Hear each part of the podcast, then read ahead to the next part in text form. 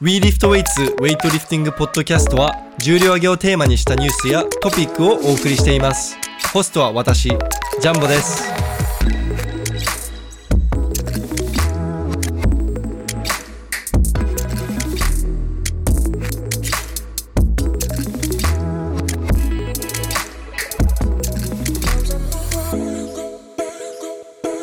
どうも皆さんこんにちは We Lift Weights のジャンボと今日はこれで4度目5度目 多分4か5結構の、出えてーる。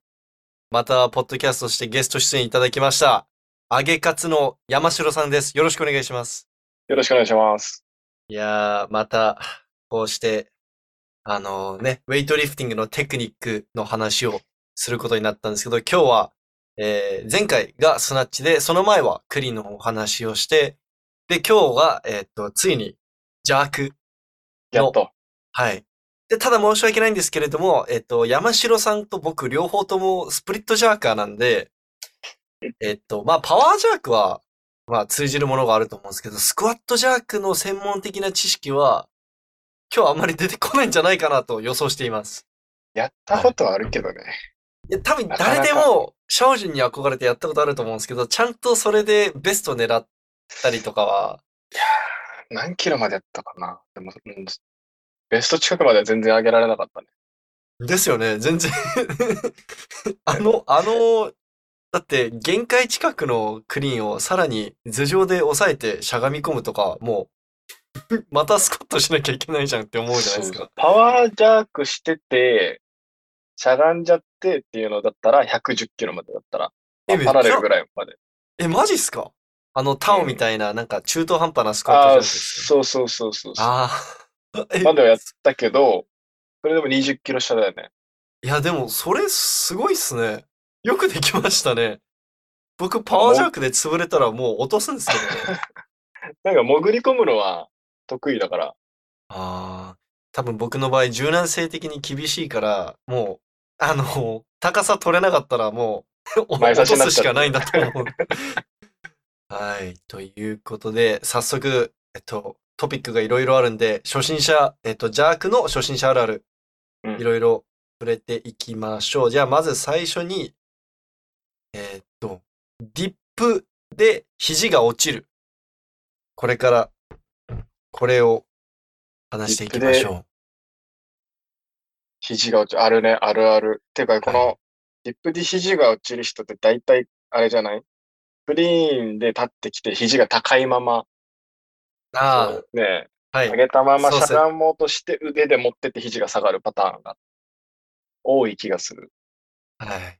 あ、あとは、あのーそうですね。多分、あの、ひ、肘が落ちちゃうともう絶対前差しになっちゃうじゃないですか。そのバーがその鎖骨からちょっと下の方にずり落ちちゃっそうだて。山城さんは、まあ、肘落ちるのが、あの、ディップでどうしても肘落ちちゃう人に対してどういうふうに指導してますか肘落ちちゃう人って、なんか下に対向けて勢いつけようとしてるから、リップでしゃがむ勢いをなんか背中でつけようとしてるのから腕で引っ張っちゃうからさ、うーうんん。と、まあ、まっすぐ降りてくださいっていうふうにまず伝えて、最初に。はい。と、あとは、軽く、なんかプレスするじゃないけど、はい。バーを押す。うーん。ちょっと持ち上げた状態、本当に肩から浮かないくらい力入れた状態で支えて、その姿勢のまま胴体を落とすみたいな伝え方をする。いや、け、結構難しいっすね、それでも。あの、もあう、うーん。まあそこまでは、あの、 細かくは伝えないけど、ざっくりね、ポイントは。ああ。だから肘はもうそのままでいいです。うーん。多分、こう、リップするときに、こう、いろいろ、あおマイク、すいません。失礼いたしました。マイマイク落としてしまいました。暴れている。すいません。大変失礼しました。はい。えっと、多分その、僕が言おうとしたのが、あの、肘で、いろいろこう固まってないから、そっからそうだね。腕でいろいろやろうとしちゃってるんじゃないかなと思うんですよね。ディップする際に。すいません、もうちょっとマイク直しますね。ちょっと待ってくださ い。マイクが暴れてて、ちょっとびっくりしちゃった。ちょ事故ですね、事故。邪悪の話でちょっとテンション上がっちゃって。そうっすね。ちょっとあまりにも嬉しくて、ちょっとテンション上がっちゃって、つって。ジャホが暴れて いる。いやいや、た多分スペースで聞いてる人何が起きてるんだ、つって。今度 YouTube 見てください。暴れてるんで。はい。えっと、何の話でしたっけああ、はい。ああ、で、リ肘ップのとこ肘。うん肘、でも、腕でコントロールしようとするっていうのは、スナッチもクリーンもあるあるで、はい邪。悪もでもどうしてもやっちゃうかな。うん。初心者の場合は。その、よ、結構トップレベルのリフターで、まあその、やっぱり肘が落ちちゃうとどうしても、さっき言ったバーの位置が、その、鎖骨から理想的なポジションからこうずり落ちてくるじゃないですか。うんそれを防ぐために、こう、ディップする直前に肘をクイって上げたりする人って結構いるじゃないですか。あのテクニックはどう思いますまあ、例で言うなら、あの、マティ・ロジャースとか、あー昔の選手だったらレベッカ・コーハとか、結構こう個人的に肘の位置は結構こだわってて、はい。上がりすぎるのも、まあ、えっと、まあ、フロントスクワットみたいな感じで、はい。上腕が地面とへ、えーと平行うんっていうのは、あれはまあうんクリーンとかまでならいいんだけど、邪悪になるとちょっと高すぎて、そうですね。まあ、あの極端に肘腕が短くない限り、そうっ すああれちはょっと下に下げるべきってことですよね。まあ45度ぐらいを目安で下げてもらう。それ以上、あの、垂直に近くやっちゃうと、逆にずれ落ちるから、ちょっと難しいんだけど、柔軟性の問題とかもあったりして。そうですね。で、まあ、それをまずおい45度ぐらいっていうのは基本にしてて、そこから、まあ上がっ、えっ、とね、動かす分には問題ないと思うんだけど、テクニックがまた1個増えるんじゃないかなっていうのは。あー、なるほど。その、上げて、あ、下げ、リップで上げて、ドライブの時にまた下げるんでしょ。そうですね。ってなるとちょっと難しいのかな。でも、潜り込む邪悪になるのかな、そういう人って。あーその僕も結構、そのウェイトを始めたばっかの頃って結構肘がどうしても落ちてきて、そうなんか僕の場合はもう、もうとにかく腕で刺しに行ってたんで、なんか腕の意識が強すぎて、なんかもうドライブする直前に、もう完全にプレスみたいな状態で握ってて、ああ、はい、はい。ちょっなとまあ、順番簡が単に言うとずれてるもう手で持ったままジャンプしようとしてるみたいな。あるあるだよね。はい。で、あのー一流の選手、まあ、例えばロスタミとかもそうなんですけど、こうディップする直前に肘をクイって上げてるんで、まあ、それを見て、まあ、結構ヒントになって、真似してみて、その、なんだろう、しっかりディップドライブの際にはしっかりこの肘を、肘が落ちないように意識するっていうのは、それで結構改善されて、今はもう肘上げてないんですけれども、うん。まあその、肘が、肘を落とさないっていう感覚練習する、そのコツをつかむためになんかやってみるのはいいんじゃないかなって思ってたりしますね。胴体乗せたままディップをするっていう感覚はつかみやすいかもしれない。ただあれですよね、あの、肘上げすぎちゃうと、広背筋の意識が完全に抜けちゃいますよね。広背筋そうだね。ってい背うかまあ中を反っちゃうっていう意識になって、もう本当にフロントスクワットみたいになっちゃうう。んで若干このフロントスクワットとジャークのラックポジションの構え方っていうのが違うなっていうのはあって、はい。はい。結構、まあ、伝わりづらいんだよな、これジャークやってない人には。 そう、そうっすね。ちょっと違うんですよね。そうそうそう。で、やっぱジャークになるとフロントスクワットよりも、やっぱちょっときつい姿勢で構えないといけないそうですね。っていうで、はいで、やっぱあの手のひらにしっかり乗せないといけない。フロントスカートだとば指にかけて、そうですね。もう肘を高く上げれば、まあ落ちることがないからできるけど、まあ、そうですね。はい。腕でこはい。う、ね、伝えるってなると、ちょっと難しいよね。たまにいませんなんかフロントスコットみたいな姿勢から刺しに行く 人、一流のトップレベルの選手で。で、逆に、あの、ジャークのラックポジションみたいなままフロントスコットする選手もたまにいますよね。一応、俺もあの、フロントの時は、極力ジャークっぽくやる。ああ。いや、でもなんか、ってやるんだけど、まあどうしてもこうなる。あの、肘上がって、こう、顔も真上に上がるぐらいまで。そやのっちゃう邪けど悪の、さっき山城さんが言ってた邪悪のラックポジション。その肘がちょっと下がってる。あの状、あの姿勢でボトムまでしゃがみ込むのって本当に相当柔らかくないとできないんですよね。できないと思うし、あと背腕中長い人の場合、あの、多 分、あの、肘が、あの、膝膝にに当た当たるっちとゃうね思うんですよ。そう、あ、それは確かにあるから、はいまあ、完全にとまでは言わないけど、はいまあ。クリーンとかに近い動きでフロントはやりたいなっていうのは、あるはい。なるほど。えっと、じゃあ、えっと、次は、えっとディップ早すぎっていう。これ本当にあるあるですよね。あのこれは、ね、ばはい初心者だけじゃない気はする。あ、これあの、たまに世界選手権でも見ますよ。なんか、まあね、トップレベルになってもやっちゃうミスではあるかな。うん、そうですね。結構、あのーまあ、僕、えっと、2018年のヌルディノフの邪悪3式とも全部思いっきりディップ早すぎてバークラッシュしてるんで。でもそれでもそうですね230ぐらい刺してるんですよね。2019年 で言うなら、あのー、102キロ級の、102キロ級優勝したよ、あの、ベラルーシのヨハネ・チカンチョウ選手が、あの、221ぐらいを思いっきり、もう、もうここら辺、えっ と、喉浮いちゃ仏かってんらの、ロボットボットキあたりまで浮いてるんですよ。まあ、そのまま邪悪して、まあ、優勝したんですけど、でもそれってあれだよね、相当体幹と脚力が強くないはいと多分耐えれない。そうですね。えっと、じゃあ、山城さんから簡単に、ディップが早すぎるとどういう問題が起こるのか、ちょっと説明してもらっていいですかまあディップが速すぎると、えっと体がバーベルを置いてきちゃって、早くしゃがんで、で、バーベルが落ちてくるのを体で受けちゃうことによって、ドライブまで持っていけない。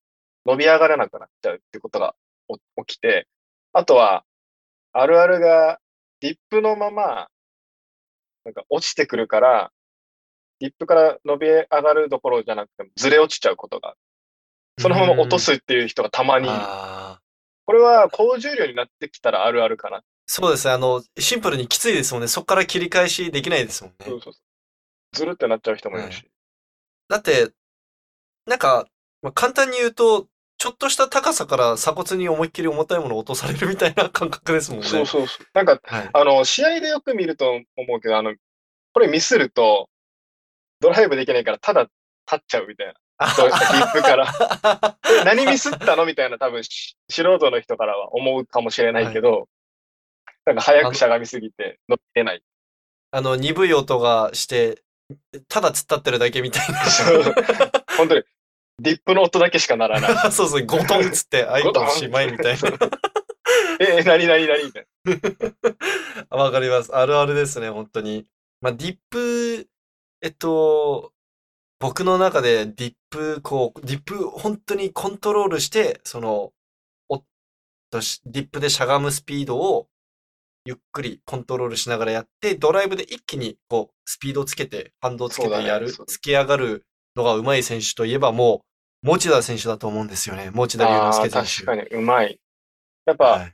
あれぐらいの、ね、重量級になってくると、よりこうディップの迫力が分かってくるし、はい。感覚もつかみやすいと思うんだけど、はいえっと、じゃあ、リップが早すぎる人に対して、どういったアドバイスありますか山城さん。もうそもそもディップ、さっきもジャンホが言ってたけど、ディップってそんな思ってるより速くない動きじそうですね。早いのはドライブですね。ゃん。そうそうそう。だからで、ディップドライブっていうのをもう一つの動きとして捉えすぎちゃって、うーん。全部速くないといけない。えっと、ああ。床引きはいの、ね、クリーンとかスナッチもそうだけど、ファーストプルから速くしたりとか、ああ、そうですね。大事あなのポイントを早くするんだけど、やっぱ全部っていいイメージになっちゃって。スナッチとかクリーンの場合は、あの、本当は早くて、早かなきゃいけないのはセカンドプルと潜りだけなのに、もうなんかファーストプルから、こうスピードだけ、勢いだけつけてやろうとしてる人が多いってことですよね。そうそうそう。それがお同じことがリップでも起こってることが多くて、うんだから、うん、なんか伝えるの難しいんだけど、思ってるよりゆっくりやってください。もうシンプルに。もう、も、持田さんが言ってたのは、もうリフティングは緩急つけてやんなきゃいけないから、まあそのファーストからセカンドプルもそうだし、ディップとドライブも、まあディップは、そのコントロール。で、ドライブはもう勢いよく、みたいな。そうだね。だからはい感覚つかみやすいのが、もうこれ本当に個人的なものなんだけど、バランスボールの上で跳ねる。ポンポン跳ねねて、座りながらね。ね。で、ポはーいンってこう、なんていうか、落ちて、跳ねてくる感覚が、リップドライブにちょっと似てて、そうなんですか。俺はね、あーあ、僕バランスボールもう立ってるだけで辛い んであんまりやったことなあいです。立つってあれよ、あの、椅子みたいに座る感じ。ああ、はいはいはいはいはい。座って、お尻でポンポンポンって跳ねて、ポンってあ跳あ。ね上がってきたところで立ち上がるっていう動作にししていくあと、あ、確かにあれなんと思いっきり、あの、すそう座ろうとすると、もうボール弾いちゃいます。もう吹っ飛びますもんそね。うそうそう。それをなんかうまいことポンポンポンっていう、あ落ちる感覚が似てて、個人的に。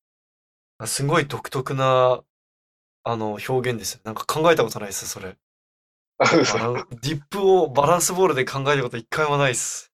ただなんか綺麗に立てるときって、このドライブがうまくいったときの感覚に似てて、ああ。あの何も感じないみたへえ。いな。だけどそのままう立なんっですねちゃう。ジャークで言うとスプリットで決め、キャッチしてるみたいな感覚に近いかなと思って、だから、えっと、擬音で伝えるときは、なんか、ポーンってこう、ドライブ、ディップとドライブの切り替えがいくように、うん跳ねるようなイメージでやってくださいとか。へえあとはあれだね、あの、重さを感じたまま沈んでください。ああ、なるほど。だその、あはの、離れちゃうと感じないですもんね。そうはいガチャンってなる人は感じてない瞬間があるから、しっかり乗せたまま。バーと一緒に、こう、バーと一体になってしゃがむ。そうそうそうそう。なるほど。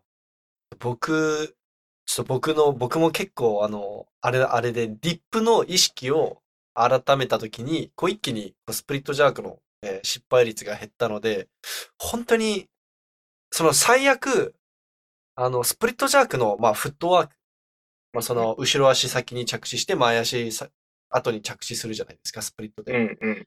それがうまくない人でも、ディップ、ディップが良ければ、結構その後もこう、なあんのとか良くななるるんよねで。すよ ね。なんか高す、そのディップが良ければ、その高く突き上げれるじゃないですか。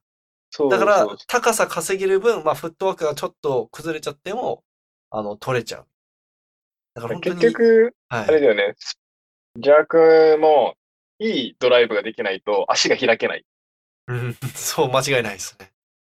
なんか、リップとドライブがうまくいかないと、もう、な、どんなにフットワーク頑張ろうとしても、なんか、前足先になっちゃいませんスプリットの場合。なっちゃったりともうか前差しになっちゃうし。 足は開けても、バーが上がってないとか、ありますね、 ありますね。目の高さで止まっちゃって、えってなるっていうああ、そうのでがす全然あっね。て。だからそういう人に対しては、なんか、よくやってもらうのが、連続プッシュプレスとか。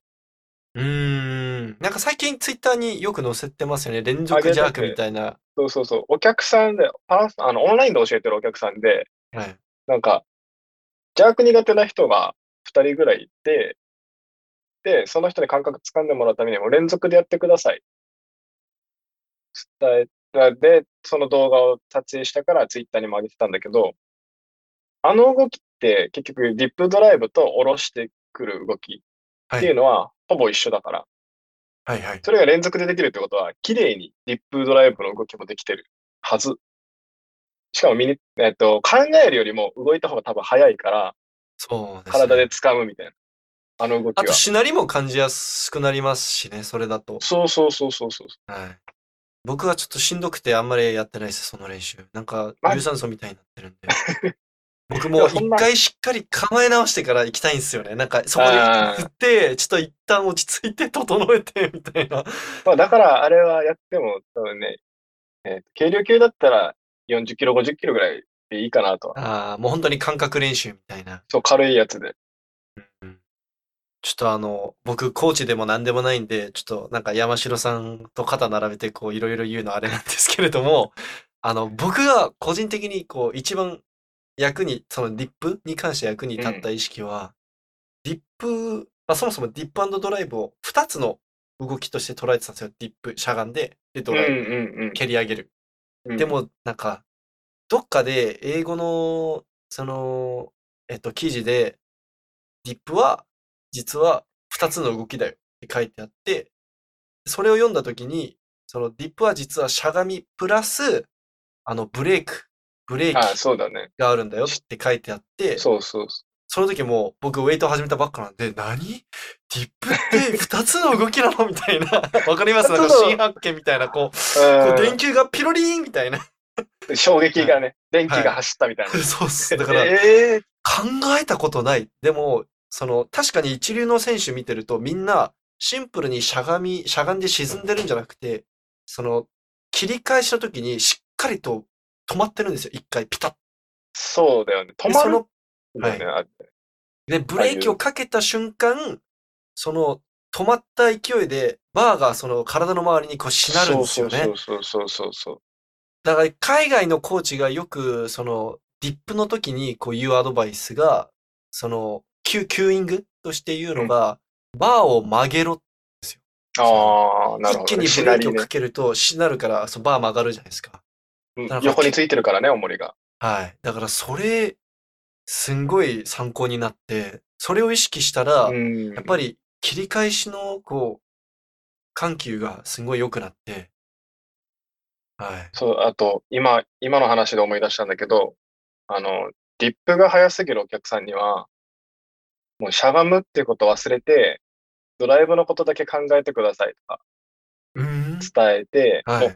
しゃがむって考えちゃうと、なんかな、落ち、うんブレーキしないんだよね。そう考えるとあ なんかフロントスクワットを途中で諦めたみたいなそうそうそう感じになりますよね。止まっちゃう。でも、クォーターで止まって伸びるみたいな動きになっちゃうから、うんそこもうまく、なんか切り返すのも、ディップ、ドライブじゃなくて、ディップからドライブに滑らかに、さっき言ったポーンっていう感覚、はい。 あれはうまくこうブレーキがかかって、跳ね返ってくる感覚だと思うんだけど、俺の中 で。はいはいはいはい。その感覚は、まあブレーキって考えると止まっちゃう人もいるかもしれないけど、はい。いい感じで跳ねるようなリップドライブができるといいな。なるほど。ちなみに、あの、け、あの、重量級の女性の選手ってみんなブレーキ上手くないですかディップでブレーキかけんの。やっぱりしなり使わないと損するけ、あの、階級じゃないですか。あそこまでシャフト細くて、し140なキロるとからねか、140、まあ、リーウェンウェンの場合190とか弱してるじゃないですか。まあ、あそこまで。で行くともうおかしいぐらいしなるじゃないですか。逆にずれちゃうと止まるもんね。そうっすあね。の、上がってこないバーが。はい、だから重量級の女性の選手のクリアンドジャークの試技って本当に、えっと、ディップの動き参考になるなと思って、僕の個女人子的選に手ははい。結構全体的な動きが参考になる。あ、そうっすか。まスナッチもクリーンもジャークも。あ、繊細なリフティングする方多いですもんね。そうそうそうそはい。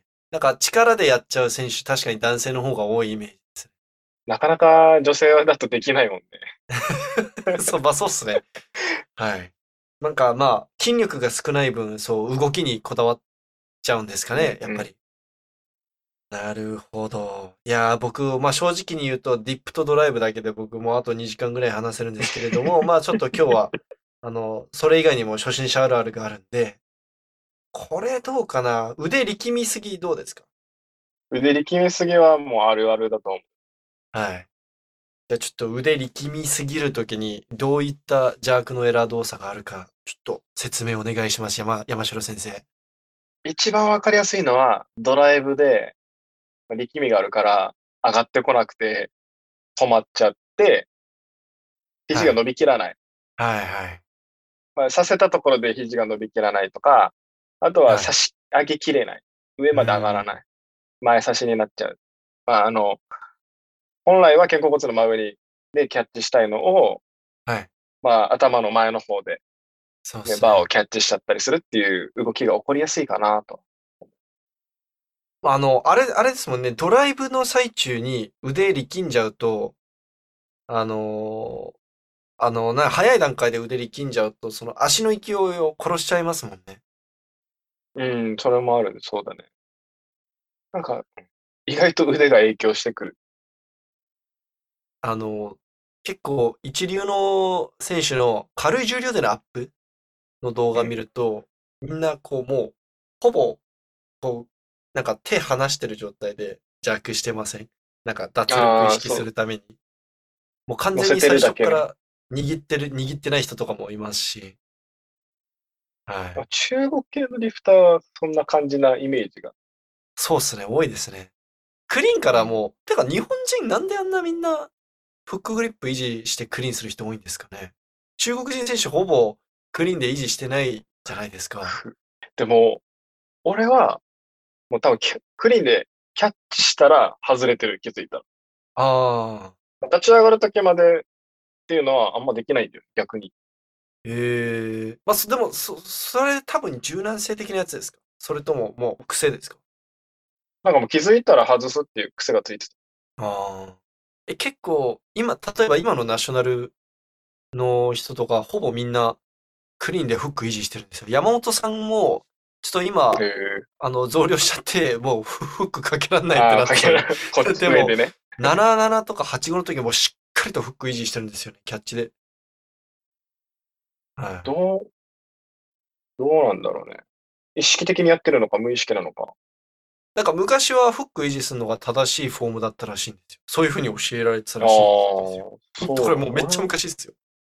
俺はそこまで教えてもらってないかも。ああ。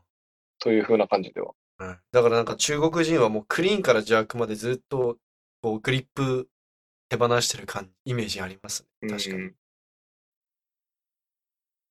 はい。それ、あの、腕を力みすぎる人に、こうなんかおすすめするエクササイズとか、とアドバイスとか、キューイングかなんかにありますおすすめするエクササイズ。でも多分持ち方の問題とかもあるし、はいはい。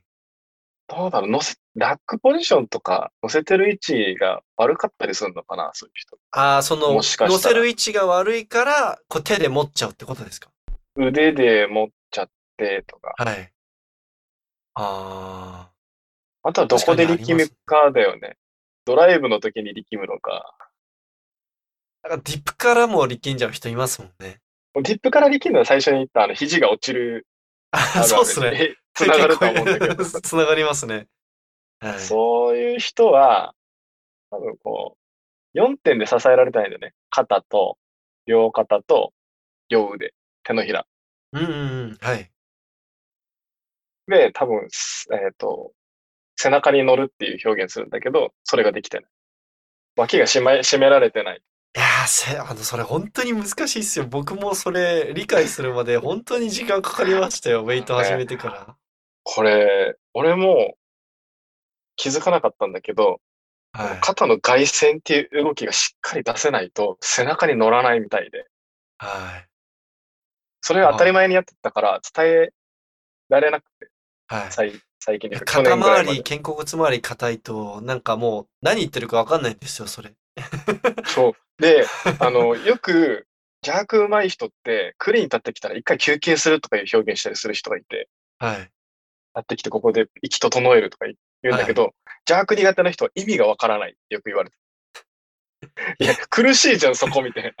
フロントラックポジションは、はい。山本さんとかそうですね。山本さんとか平岡さんがよく言いますね。もう苦しいからクリーンで立ったらもうすぐ、もう息、呼吸もせずすぐ行く。なんか上でさ、立ち上がっては何,、い。何秒かも、5秒から10秒ぐらいちょっと待つ人いるじゃん。はい、そうですね多。分それ考えられないんだよね。それ僕なんですよね。え、山城さんもでも一回整えるタイプじゃないですか。俺整える整える。ですよね。いや、僕、なんであれがふ、は3秒ぐらいは整えて、い、はい。で呼吸一回吸って、構えてディップする。いや、僕はあれが、もう、その、クリーンの後ってもう絶対しんどいんで、あそこで整えないと僕、全然させない と。だからすぐ刺しに行く人を見ると、ええみたいな、もう無呼吸、 ずっと無呼吸じゃんって思って。でもだから、その立った姿勢がそもそもきついらしくて。うーん。じゃあ本当に、その背中で支えられてない分、その鎖骨、まあ首のとかまあ根つぶ元に対する負担がそうだね。強いんですかね。あと胸も多分張りづらいんだと思なあ。まあでも確かにあの、なんか背中に引っ掛けるってよく、まあ葛西選手とか、持田選手とかも言ってたかな。まあ康介とかもよく背中に引っ掛けるって言うんですけれども、本当に、こう、ここ、肩甲骨周り、肩周り硬い人は、ちょっと難しいんじゃないかなって思いますね。う。ちょっと難しいと思う。特にはい。肩甲骨がもう背中でべったり張り付いてて、動きが悪い人は、はい。フロントラックポジションで背中が丸くなってると思うんだよ。うーん、そもそもなるほど。はい。胸張れないっていう。なるほど。そうですね。それはもうなんかいろいろ力むよねっていう話になっ てくる。僕、1ヶ月ぐらい前に、あの、左肩甲骨、あの、痛めてて、で、その、うん全部、 その時、こう、 クリーンから立ち上がって15秒ぐらい息整えても、ぜ 何をどう頑張っても、あの、左側の背中がは入んなくて、引っ掛けられなくて、寄せられなかったわけね。はい。で、あの、ひだ、めっちゃ、あの、左肩がもうは決まんないから、めっちゃ回転しちゃいましたね。だからそういう、やっぱり本当に肩甲骨、肩甲骨って結構プルですんごい大事って言われてるんですけど、やっぱり邪悪の構えでもすんごい大事だなって、改めて思いましたね。そうだね。そこも姿勢しっかり取れないとはい。できないよね、ジャークは。はい。なるほど。えっと、じゃあ、あーそっか これ結構いろいろつながってますね、全部。こう、今意外と触れましたね、いくつか。まとめなんかて。ね、あのーは結局、ディップドライブでエラーが決まったりするんだよ。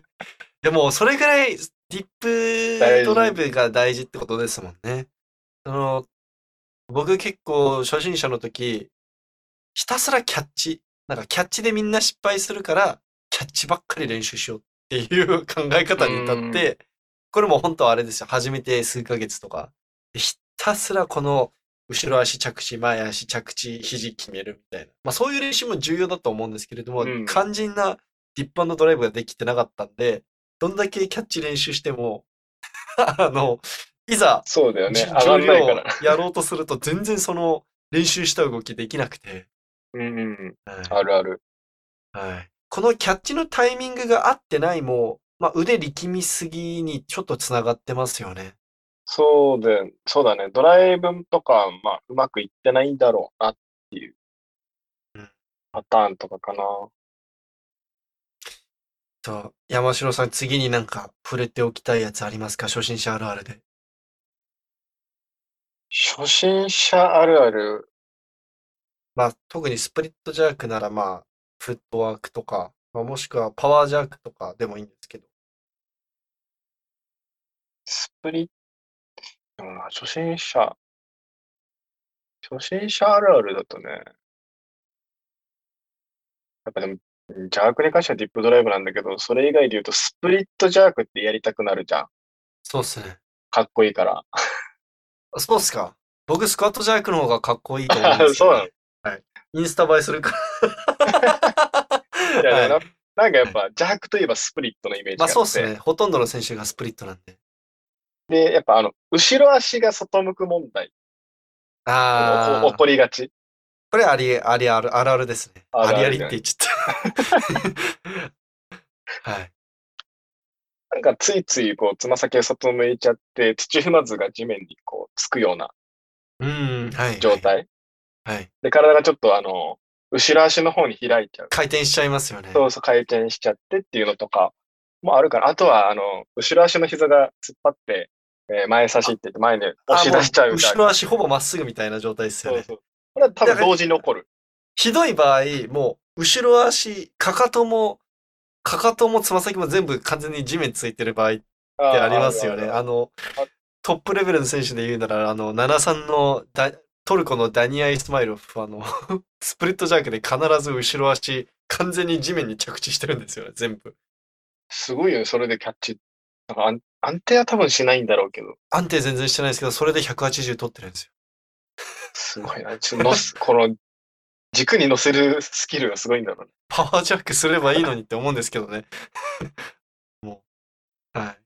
えっと、いさっき言った通り、あの、後ろ足が、その、外向きになっちゃうと骨盤がそっちに回転しちゃうから、結構それのせいで腰痛めたりするんですよね。うん。あとはもうそれが起こっちゃうと、多分前の足はい。は膝がこう、突き出しちゃう状態というか、ああ、もう、つま先よりよ前りに。さらに前に膝が飛び出るみたいな。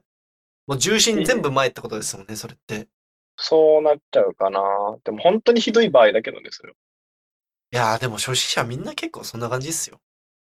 うん、なんか、うまくこの自分の止まれる姿勢っていうのを、まあ、把握してないまま、スプリットやることが多いかもしれないな。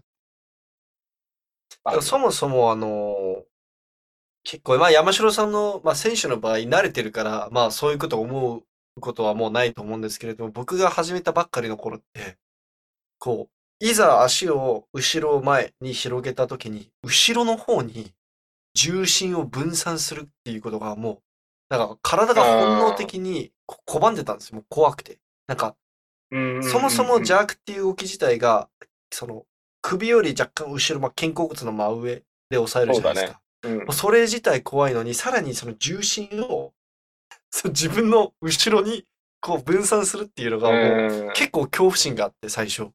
それ慣れんのも結構苦労するなと思いますね、最初は。なんかね、この感覚もまた難しいよね。この俺個人の中では、後ろ足はなんか、と本当に支えるだけ。突っ張り棒みたいなイメージなんだけど。ああ、そうなんですね。で、前足でこう押さえる。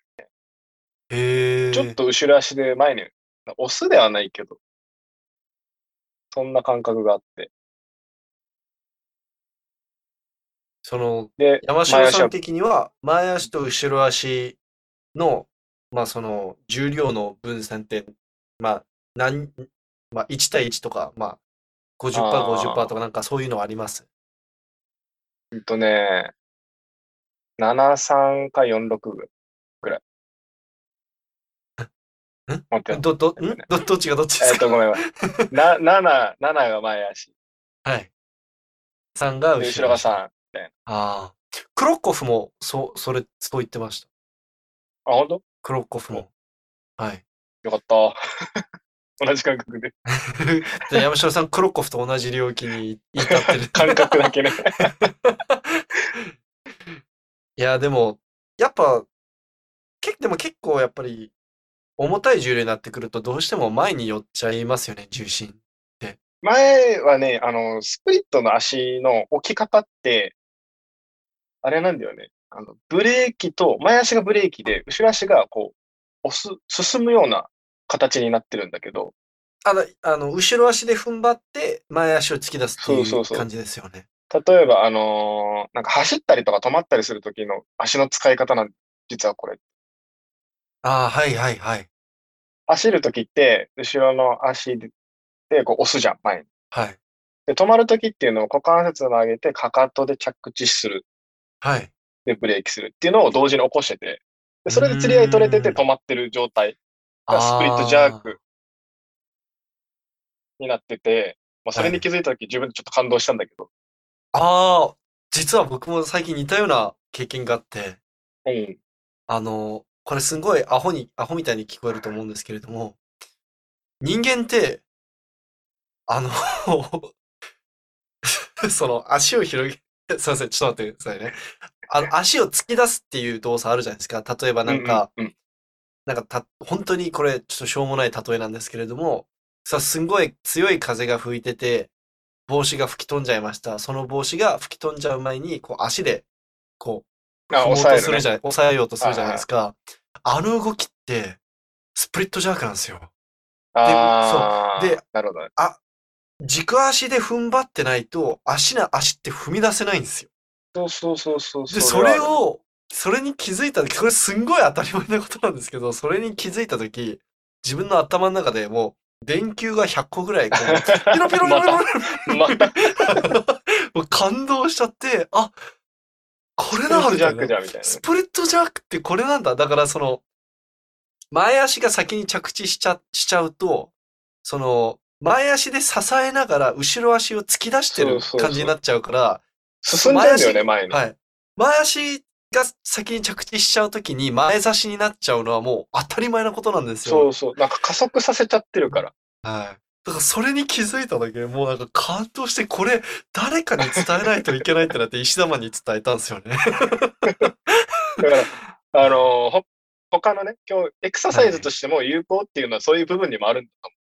ウェイトリフティングエクササイズがはトレーニングとして有効。競技じゃなくてね。はいちょっと前に僕、あの、その意識を、その、ジムで練習して、で、それを動画で撮って、自分のインスタのストーリーに上げたら、なんか頭おかしい人みたいですよっていうコメントが来て、ちょっと悲し、悲しかった、悲しかったです。あわの、からないよ。 わかんないわかんない。何やってんですか つって、DM で来て、いや、これ邪悪の練習なんだよ、 つって。はまあ、でもそのね、つま先というか、いはい。まあ、母子球あたりか、高さ的には。あそこでね、ペチンとね、叩きに行くっていう。はい。スプリットや。足の、後ろ足の親指だけで立ってる人がたまにいません本当にあーもうほぼ重心、こう、もう重量乗ってないみたいな。それもまたね、ちょっとあれだけど。はい。なんか僕が聞いた話だと、あのもう、まあそうですね、母子球。まあその、本当に、イメージとしては、えっと、足の指全部、こう、地面に触れてる感覚にした方がいいって言ってましたね。ってるけど、俺は、後ろ足は、一応全部触れるようにはしてる、指は。だけど、はいちょっと内側にこう絞る感じで、母子球で押さえてる。うーん。だからさっきこの、つま先が開いちゃうっていうエラーというか、あ初心者あるあるはい。の人たちっていうのは、その絞るっていう感覚がなくてうん、こう内側にね、内線の動きはい。がないから開いちゃうんだよ。うん。それがあれば、止まるようになるから、そこを教えたりはする。いや、スプリット、スプリットのフットワークって本当難しいですよね。だから最初は、なんかスプリットプレスとかして、踏ん張るっていうことを覚えてもらったりとかする。あ、その足広げたままスプリットの位置で、そのそう位置でミリタプリーレプレススををすするるってこと、ミリっそうそうそてことですね。なるほど。あれなんかリクエスト来てる。細拓さん。細拓さんって誰かわかりますう。うん。だが、あーフォロワーさんだ。うん。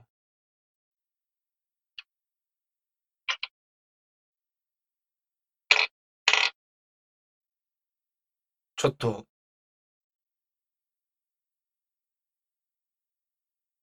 でも、ポッドキャスト入らないでしょ。すいません、ちょっとポッドキャストなんで、 そう、あの、ここで、公開録画だ Twitter の方で録音か。はい、そう、の録音が今の、ズームの方に今は入らないんで、すいません、ホトタクさん。あの、リクエストをわざわざいただいたのに。はい。あコメント機能とかあったら面白かったそうなんですスよペースね。なんか、質問機能とかあればいいんですけど。で今後作はいる。といいね。そうっすね。そういえば、あの、あれ死にましたね。あの、なんだっけ。クラブハウスだっけ あれか、使ってる人誰もいないっすね。ああ、でもツイッター、はい結局、クラブハウスの感想をツイッターでつぶやくっていう。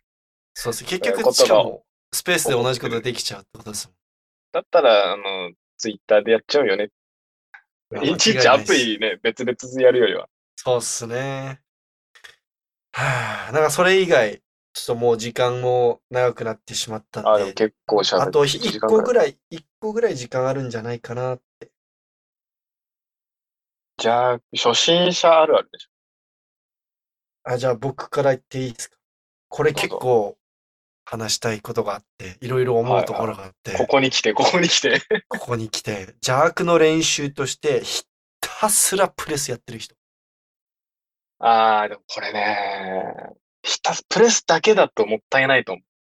え、その、僕が言ってるのはもう本当にザ初心者だから、もう邪悪80キロ、90キロぐらいしかできてないのに、ひたすらプレス60キロ、70キロやってるみたいな、な。いるじゃゃん。ないですか。なんかもだうけって十こと分だよ、みたいな。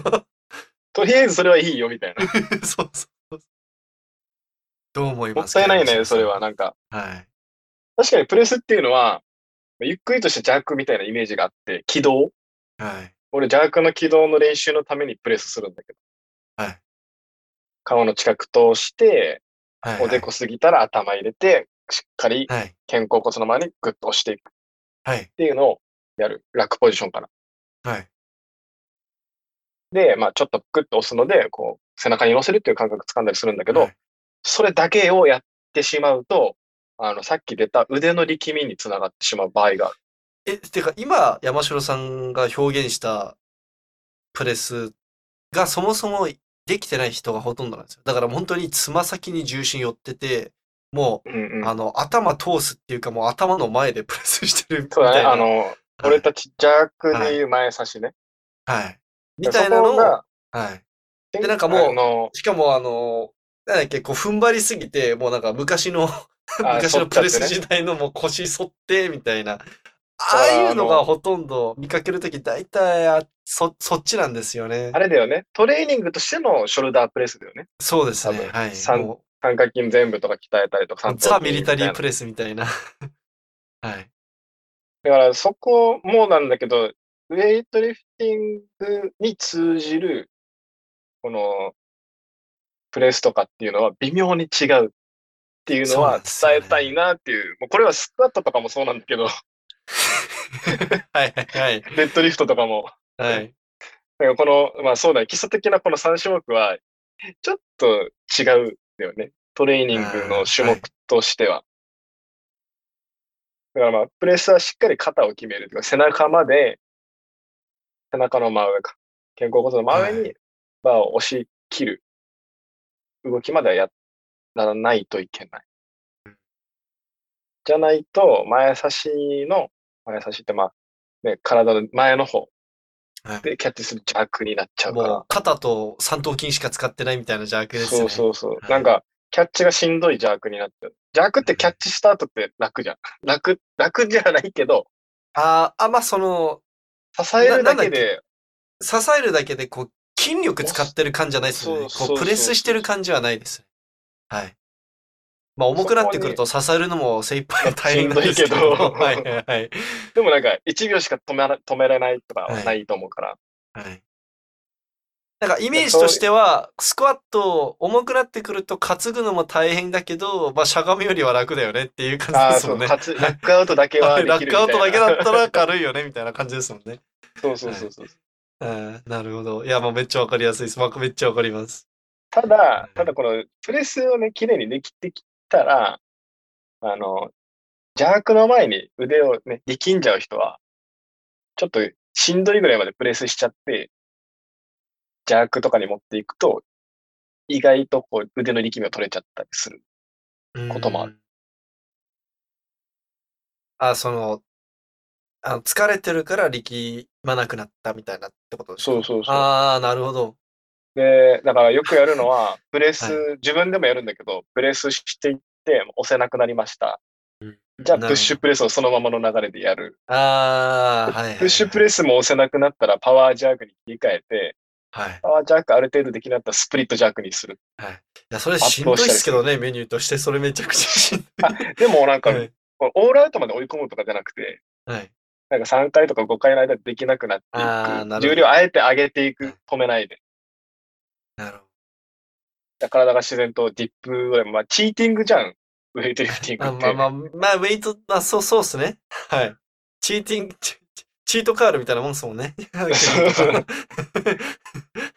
普通に上げようとしたらできなかったから足使っちゃいましたみたいな。そうそうそう。それの派生、派生というか、それが、こう、綺麗にまとまってきたものだと思ってるから。そうっすね。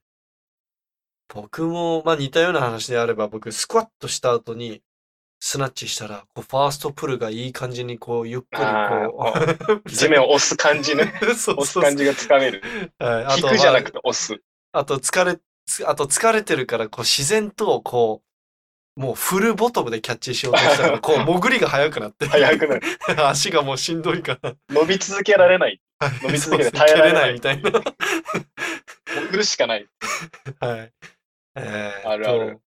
あと僕が思うには、あの、プレスってもう、まあ、ただの上半身の筋トレに近いじゃないですか、動きとしては。うんうんうん。だから、その、ジャークってやっぱり一見、ウェイト全くやってない人からすると、あ、上半身超強いねって思っちゃうんですね、みんな大体。なまのあでそうだよね。ジャークとプッシュプレスとかは本当に実はあの足のエクササイズなんだよまあのパワー方には意そうだね識が、意識としては足のエクササイズに近いんだよっていうことを教えてあげると、あの、まあそのド,、まあ、ドライブ、あの、この腕で抑える意識ようんうんり、こう、足で蹴り上げる意識の方が、こう、うまく伝わって、あの、動きが改善されることもあるかなと思います。まあ僕、コーチでも何でもないんですけ どね。めちゃくちゃはい、この邪悪が苦手な人にはいさせるしんどいことがね、はいフロントスクワットプレスをめっちゃさせる。フロントスクワットフロントスクワットでしゃがんできてそのまま立ち上がる勢いでプッシュプレスみたいな感じ。ああ、あの、スラスター、あの、クロスフィットでいうスラスターってやつですそようねそうそう。スラスターで、なんか、クリーンからのスラスターじゃなくて、はいそのままキャッチしたら、一回クリーンからのスラスタターは、クラスターっていうらしいっすよ。ー。あ、そうなの僕あんま詳しくないです。僕もあんまクロスフィット詳しくないですけど、あれは実は、クラスターで、フロントスクワットからのプッシュプレスはスラスターらしいんですあ、じゃあスラスターでいいんだね。よ。でも、クリーンからのプッシュプレスをスラスターっていう風に表現する人も多いらしいです。ああ、だからなんかどっちでも。もいいみたいそんな細かく定まってない。な。プッシュジャークとパワージャークみたいな感じね。ああ、そう、そんな感じです。そのどっちでもいいみたいな。 わからんみたいな。 そうですね。はい。まあでもあれやると、結局、この足を使うとか、股関節をしっかり曲げる。膝じゃなくて。うん。なんか、はいそうあるあるで言うと、膝だけ曲げちゃう人とかも、ディップで、膝だけ曲げちゃう人もいるから、それをやらなくなる。え、僕、僕結構膝だけ曲げる意識してるんですけど、いやあんまり良くないですかあのー完全に、膝だけっていうのかなちょっとのけぞるぐらいの、あ、あーあのもう後ろに倒れそうになってる人のことっすねそうそうそう、股関節使えなさすぎて、ああ。なるほっていうど。パターンの人は、あの、結局、クォータースクワットぐらいの高さじゃん、ディップって。そうですね、はい。でその感じで、掴んでもらうために、もう一回めちゃくちゃしゃがますっていう。うんで、足。使う感覚で、このスラスターをやってもらう。。足使う感覚が下手な人って、スラスターやるときに、なんか途中でなんか、う動き止まりませんなんかそうそうな んか。あのね、スラスターして立ってきてるのにね、プレスしだす人がい るそうそうっすよね。そうっ嘘すだよとねプレスじゃんっ一てなる回んだけど。止まりますよね。止まるなっつって後輩とかめっにちゃ 言っわてかたる。めっちゃ大わ学かりのます時とかも。あの、僕、僕は、その、さっきの膝の意識強すぎる話に戻るんですけど、僕の場合、フロントスクワットって腰若干後ろに引くじゃないですか。若干ね僕。あの意識が強すぎて、それ同じことを邪悪でやろうとして、なんか、腰ば、あ、まあ、腰っていうか、お尻を後ろに引きすぎちゃって、ちょっと膝が足りないみたいな。上半身が前傾しすぎちゃうパターン。そうですね。だからまあ、あーで、自然とまあ、あのー前かがみになって、まあ、あの、上体も前に取られて、でバーも、まあ、肘も一緒に落ちていって、うんドライブで前差しになっちゃうみたいなパターンだったんで、僕の場合は結構、あと、しかも、あの、四頭筋が弱くて、比較的し四頭筋が弱くて、あの、背中が強いタイプのリフターだったんあで、やっぱり、僕の場合はもう邪悪でひたすら、膝、膝、膝、膝、膝ってあ、 逆にね。はい。まあ、苦手なところを一意識するのは大事だから。はい。うん、えっと、まあそうそうですね。膝ばっかりし、た確かになんかのけぞってる人いますもんね、 店員さんたそまう、に。それがいて、えーめっちゃこの、結局つま先重心になるじゃん、それって。で、体がこう、なんていうかな、前に波打つような、リップで前に行って、ドライブでさらに前に行っちゃう。うーん。わかるなんうか、はいはいはい 伝わるかな、これ、音声で。えっと、邪悪のディップって、重心が前になりすぎても、後ろになりすぎても、ドライブで前行っちゃうんですよね。そうそう。だから、多分その前にちっちゃくジャンプするようなドライブになっちゃう。うんこの膝だけでいっちゃうと。はいはい。で、四頭筋だけ、まあ、四頭筋強ければ四頭筋だけでドライブしてもいいとは思うんだけど、はい。伸びきれないから、はい。ままああ、ちょっと、股関節と四頭筋両方こうバランスよく使ってあげたいってことですもんね。そのためにこのね、フロントスクワットからのプッシュプレス、スラスター。山、山城さんってあれですか、比較的四頭筋強いタイプのリフターでしたっけ四頭筋は別に多分そんなに弱くはない。どっちかって言ったらお尻が弱かったかも。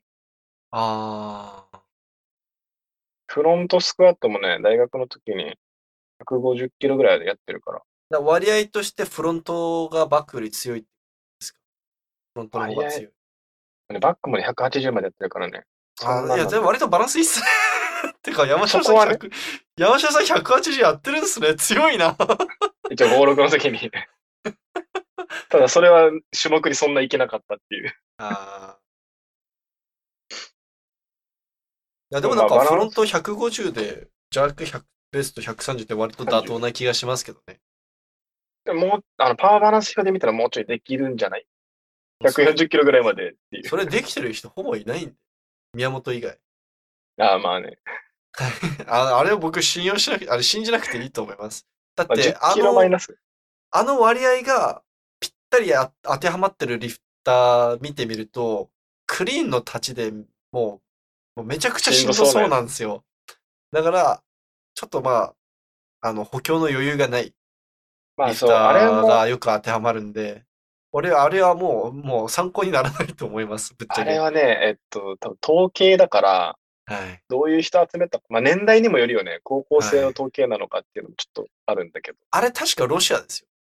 あ、ロシアな。ほぼロシアで、で、ロシアのリフターよくあるのが、まあ、あのードーピングしてるから補強はまあやり込まなくても自然と伸びるじゃないですか。だからみんうなそもそも1レップマックス、ほん、本当の意味での1レップマックスを測らないんですよ。だから例えばなるは、あのーまあだから220キロぐらい弱する選手だったら、あ、じゃあ260、70ぐらい、こんぐらい軽く立てるんだったらそれでいいやみたいな感じの選手から取ってる統計だと思うんで、うーん。だからあまり参考にならないんですね。ただ一つ目安として目指すのはいいと思うんですけれども、それにこだわって、あ、俺も、あの、ろ なんだっけ、こここれ、このパーセンテージにたどり着けてないから、ちょっと補強やめるわ、みたいなっていうのは、まあ、それはそれあーまあでね。おかしいと思う。めめちゃくちゃ脱線しちゃったんですけれども。まあでも一つの邪悪の参考になるから、あれは。はい。あ、まあそうっすね。あれ、確かジャークが、フロントスクワットの、えっとね、と、 70あ、フロント、バックのね、何パーだったかなちょっと今手元に出せるからさ。でね、邪悪はね、80%っていう。あ、僕、割合でフロント出てるけのど87.5%って書いてあります。僕のやつ。あー俺のはバックスクワット基準のやつだから。あーなるほど。ままあでもだ、す、でもはい。個人的な感覚としては、これのマイナス10キロぐらいが、なんか当てはまりやすいかなっていうのは、はい。そのパーセンテージ近づけば近づくほど、もっと補強をやりなさいっていう話になっちゃうと思うんで。まあ、まあ目安ではなあくまでもね、はい。はい。全然若干関係ないけど。いやなんかたまにいるんですよ。あの、バックスクワット、パーセンテージで言うと、まだまだだから、俺しばらくスクワットやんなくていいや、みたい な、リフターが。だから、あ、いやいや、そんなことはないんじゃないみたいでも補強伸ばしといて損することっていうのはあるのかなっていうのは。な。えーあるまかあ、らね山本さんとか強すぎる場合はあるんじゃないですか。タオとか。まあ、それね、そしたら多分、もうほ、はい種目のトレーニングに持ってった方がいい。だって330キロ以上スクワットすあるい意や味多分ないと思うん で、はい。逆によあねそこまで登り詰めちゃうと、 はい。なるほど。じゃあちょっと時間も遅いですし、山城さんもそろそろお眠な時間だと思うので、 はい。切り上げますかね、そろそろ。今何分くらいやってるんですかね。 1時間ぐらいかな、ちょうど。そうっすね。じゃあ、これぐらいですかね、じゃあ、初心者あるある。初心者は大体話し尽くしたんじゃないかなと。山城さんがやっぱりジャーカーなだけであって結構盛り上がった気がします。こう話が。細かまあいね、話もジャたーくさんできた気がします。邪悪得意だし、大好きだし。ジャジャークジャでーねク好きなのにクリーンの話しかいつもしてませんもん ね。あの、需要がね、そうっすね。邪悪はね、邪悪とスナッチはね、あの、みんなできないのよ、場所的に。環境が。危ないです、ね。落とせないから。はい。だけど、クジリーャンンなクもやらっどこでもできますもんね、割と重たいそうあの重量も。失敗する可能性 というか、失敗してはも、比較的、あの、ね、質に衝撃がないはい落とし方ができるから、スナッあチととかあもの、う後ろにね、落とすのがしんどくても、そのまま楽に持ってっちゃえばいいってああ、そいうう 場所によっそてれもは。あるかはら、いみんなこう好んでやるんだろうなと思いながはい僕よくやってましたよ。これあの、手に握ったまま床に戻すのしんどいから、あの、ラック 前の方にラックの高さ調整しといて、ら。だから、クリーンで立ち上がっあてーそのまま持っていくみたいな。 ジャークはとい、スナッチよりもさ、ジャークって戻すの大変じゃん。あの、邪悪は、あの、落とさ戻ないすでのも練習しないとあれできないじゃないですか、鎖骨に戻すのって。うん、めっちゃ痛いしね。めっちゃ痛いですし、あの、たまに、あまあ、たまにっていうか、まあ、その首の後ろで戻す時もあるんですけど、ああれ俺柔軟性ない人がやろうとすると怪我するんですよね。背中とか首もね、危 ないから。はい。はい。僕何度も、ここ、僕、ここら辺真っ黒になってるんですよ。たま に。あの、変な落とし方して。上の方に落としちゃったり。はい、そうそう、骨の方に当たって、いってっつって。だからもう、皆さん落とせる環境のところでジャークしてほしい。はい。いや、でも、まあ、その軽い重量だったら、あ、あと、プッシュプレスだったら結構コントロール効くと思うんで、まあプッシュプレスだったらし普やすい通がのジムでも全然できるかなって思いますね。まあ、マックスとか、はい。あのね、やらなければいいかそうな。ちそうですね。まあ、3レップから5レップぐらいできる重量でセット組んでやれば、ょっと全然余裕がある重量でね。はい。エニタイムでも全然できると思うんで、ぜひ皆さん、あそうのですプッシュプレス100、170やってる人がいたからね。 プッシュプレスね。あの、エニタイムでね、あの、沖縄のエニタイムで170ぐらいやってる人がいるんで、 大丈夫なんで。もう失敗しなければね。てか、まあ、170は多分できる人がもう限られてくるとない思うんないで。ない。はい。ということで、今日はこれぐらいになります。はい。え、最後に山城さん、揚げカツの宣伝なんかありますか揚げカツの宣伝はい。なんか近いうちにセミナーがあるとか、今なんかパーソナルやってますとか、枠が空いてますとか、何でもいいんで。まあ、オンラインはもう随時受け付けて、はいで月1万円から相談し放題と、はい。去年とかに比べて、あのし東京出張とか、大阪、名古屋はい出張も増えてるんで、はい。 Twitter コロナも落ち着いてきましたしね。そうそうそうそう、はいチェックしてほしいな。沖縄も落ち着いてきたんで、あ、そうっすね。はいはい。よかった。あと、自分もトレーニングを再開できる環境が整ったんで、動画もバンバン上げて、いや Twitter チェックしてほなしいく。なったの悲しかったですね。ちょっと残念でしたね。あそう全日本も社会人もなくなって、まあ、全日本はもう出れないけど、あーはい。あ、なんか記ブロ録ック大会もなんか出る予定だったんあですよねそうそうそう。はいブロック大会も出る予定で、あの、PCR 検査受けた当日に亡くなった報告受けて、何何ののため陰の性検査証明みたいな。そうそううん、あれただじゃないのに、結構高いのに。あ自腹じゃなかったからよかった。あっていうのーはまあそうっすね。まあでも今年試合1回しか出てないんだよね。はい。あと山城さん、普通にアパレルもまだやってるんでしたっけ ?T シャツとか。あ、T シャツはあの、はい細々と売ってて、あの、次はクリーンの T シャツを出すから。おーじゃあ、あの、宣伝しとくんで出た時に、あの、リツイートしておきます。あ、出す。はい。で、ちょっとあの、We Lift Weights の宣伝も挟むと、挟みますけど、えっと、今、新作の T シャツ販売中なんで、あの、かっこいいカーキ色、まあ、ミリタリーグリーン色と、えーブラック、販売中です。ね。はい、山城さんもたまに動画でちゃんと来てくれてて、僕ちゃんと見てるんですよ。あーちょっと今日も山城さん T シャツ着てくれてるっつって嬉しいあのでちすゃよんとね。ルーティーンの中入ってるから。あーはい。ということで、今日は以上になります。最後までご清聴いただき、皆さんありがとうございました。あり山がとうご城ざさいん、ました。お疲れ様でした。でした